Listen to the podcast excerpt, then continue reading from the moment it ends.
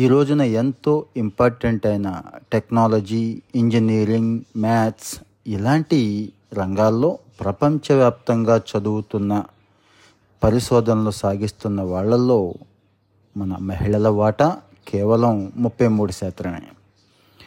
Artificial intelligence లాంటి అత్యాధునిక రంగాల్లో జస్ట్ ట్వంటీ టూ పర్సెంట్ మాత్రమే ఉన్నారు అని ఐక్యరాజ్య సమితి స్వయంగా చెప్తోంది.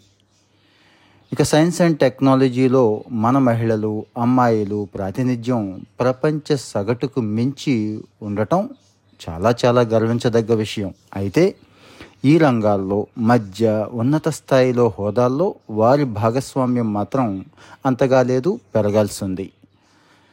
ఈ సైన్స్ అండ్ టెక్నాలజీ రంగాల్లో రీసెర్చ్ చేసేలా మహిళలను ప్రోత్సహించాలని దీని ద్వారా సుస్థిరాభివృద్ధి లక్ష్యాల సాధనలో వారి భాగస్వామ్యాన్ని పెంచాలని ఐక్యరాజ్య సమితి చెప్తోంది. ముఖ్యంగా పరిశుభ్రమైన నీరు పారిశుద్ధ్యం శుద్ధ ఇంధనం పరిశ్రమలు మౌలిక వస్తువులు కమ్యూనికేషన్ డెవలప్మెంట్లో మహిళల పాత్ర పెంచాలి అని ఐక్యరాజ్య సమితి సూచిస్తోంది. సుస్థిరాభివృద్ధి లక్ష్యాల సాధనలో ఎదురవుతున్న సవాళ్ళను మహిళలకి అవకాశాలుగా మార్చాలని ప్రపంచ దేశాలకు మార్గదర్శనం చేస్తోంది. ప్రపంచంలోనే అత్యధికంగా భారత్లో ఏటా పట్టభద్ర స్థాయిలో ఈ సైన్స్ అండ్ టెక్నాలజీ కోర్సులు పూర్తి చేస్తున్న వాళ్ళల్లో నలభై మూడు శాతం మేర మహిళలే ఉన్నారు.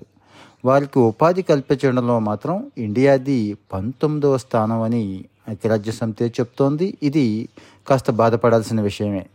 మన దేశంలో పాఠశాల స్థాయిలో బాలికల చదువులకు తల్లిదండ్రుల నుంచి మంచి ప్రోత్సాహం ఉన్నా ఉన్నత విద్యకు వచ్చేసరికి పరిస్థితి తలకిందులవుతోంది. బీఏ బీకామ్ వంటి సాంప్రదాయ కోర్సులు ఎంచుకునేలా అమ్మాయిల మీద వీళ్ళు ఒత్తిడి చేస్తున్నారు. తల్లిదండ్రులండి. సైన్స్ కోర్సులు ఒకవేళ సెలెక్ట్ చేసుకున్నా పీజీ రీసెర్చ్ స్థాయికి రాకముందే వాళ్ళని మాన్పించేసి లేకపోతే వాళ్ళని పెళ్ళి చేసుకోమని చెప్పి ఒత్తిడి చేస్తూ ఈ రకంగా ఇబ్బంది పెట్టేస్తున్నారు. అబ్బాయిలకి ధీటుగా అమ్మాయిలు కూడా సైన్స్ అండ్ టెక్నాలజీ మ్యాథ్స్లో ప్రతిభ చూపిస్తున్నా కూడా వాళ్ళకి అవకాశాలు కల్పించడంలో మంచి మంచి జీతాలు అందించడంలో మాత్రం మన సొసైటీలో ఇప్పటికీ ఆ దుర్విచక్షణ ఉండిపోయింది. అవరోధాలు ఎదురవుతున్నా శాస్త్ర సాంకేతిక పరిశోధన రంగాల్లో భారతీయ మహిళల వాటా గ్రాడ్యువల్గా పెరుగుతూ వస్తోంది. డిఫెన్స్ రీసెర్చ్ అభివృద్ధి సంస్థ అంటాము. డిఆర్డిఓ భారత అంతరిక్షణ పరిశోధన సంస్థ అంటాము. ఇస్రో శాస్త్ర పారిశ్రామిక పరిశోధన మండలి సిఎస్ఐఆర్ బయోటెక్నాలజీ విభాగం డిబిటి ఇలాంటి సంస్థల్లో మహిళల భాగస్వామ్యం ఈ రోజున చెప్పుకోదగ్గ స్థాయికి వచ్చింది. ఒకప్పుడు డిఆర్డిఓలో మహిళలు కేవలం రెండు శాతం మాత్రమే ఉండేవాళ్ళు. ఇప్పుడు పదిహేను పాయింట్ ఎనిమిది శాతానికి వచ్చారు. ఈ సంస్థల్లో సాంకేతిక క్యాడర్లలో మాత్రం మహిళలు జస్ట్ ట్వెల్వ్ పర్సెంట్ మాత్రమే ఉన్నారు.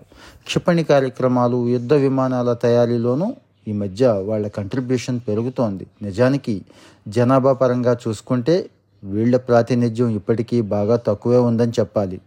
దేశీయంగా పరిశోధన అభివృద్ధి రంగంలో మహిళల భాగస్వామ్యం కేవలం పదిహేను శాతమే ఉంది అని విజ్ఞాన శాస్త్ర రంగానికి చెందిన జాతీయ కార్యదళం గతంలోనే చెప్పింది.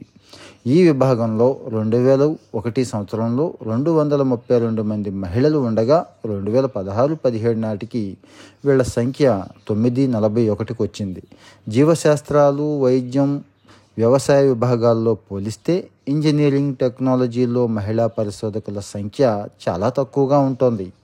దేశీయంగా రెండు వేల పద్నాలుగు ఇరవై రెండు మధ్య విజ్ఞాన శాస్త్రంలో మహిళా పరిశోధకులు ముప్పై వేల నుంచి అరవై వేల వరకు పెరిగారండి.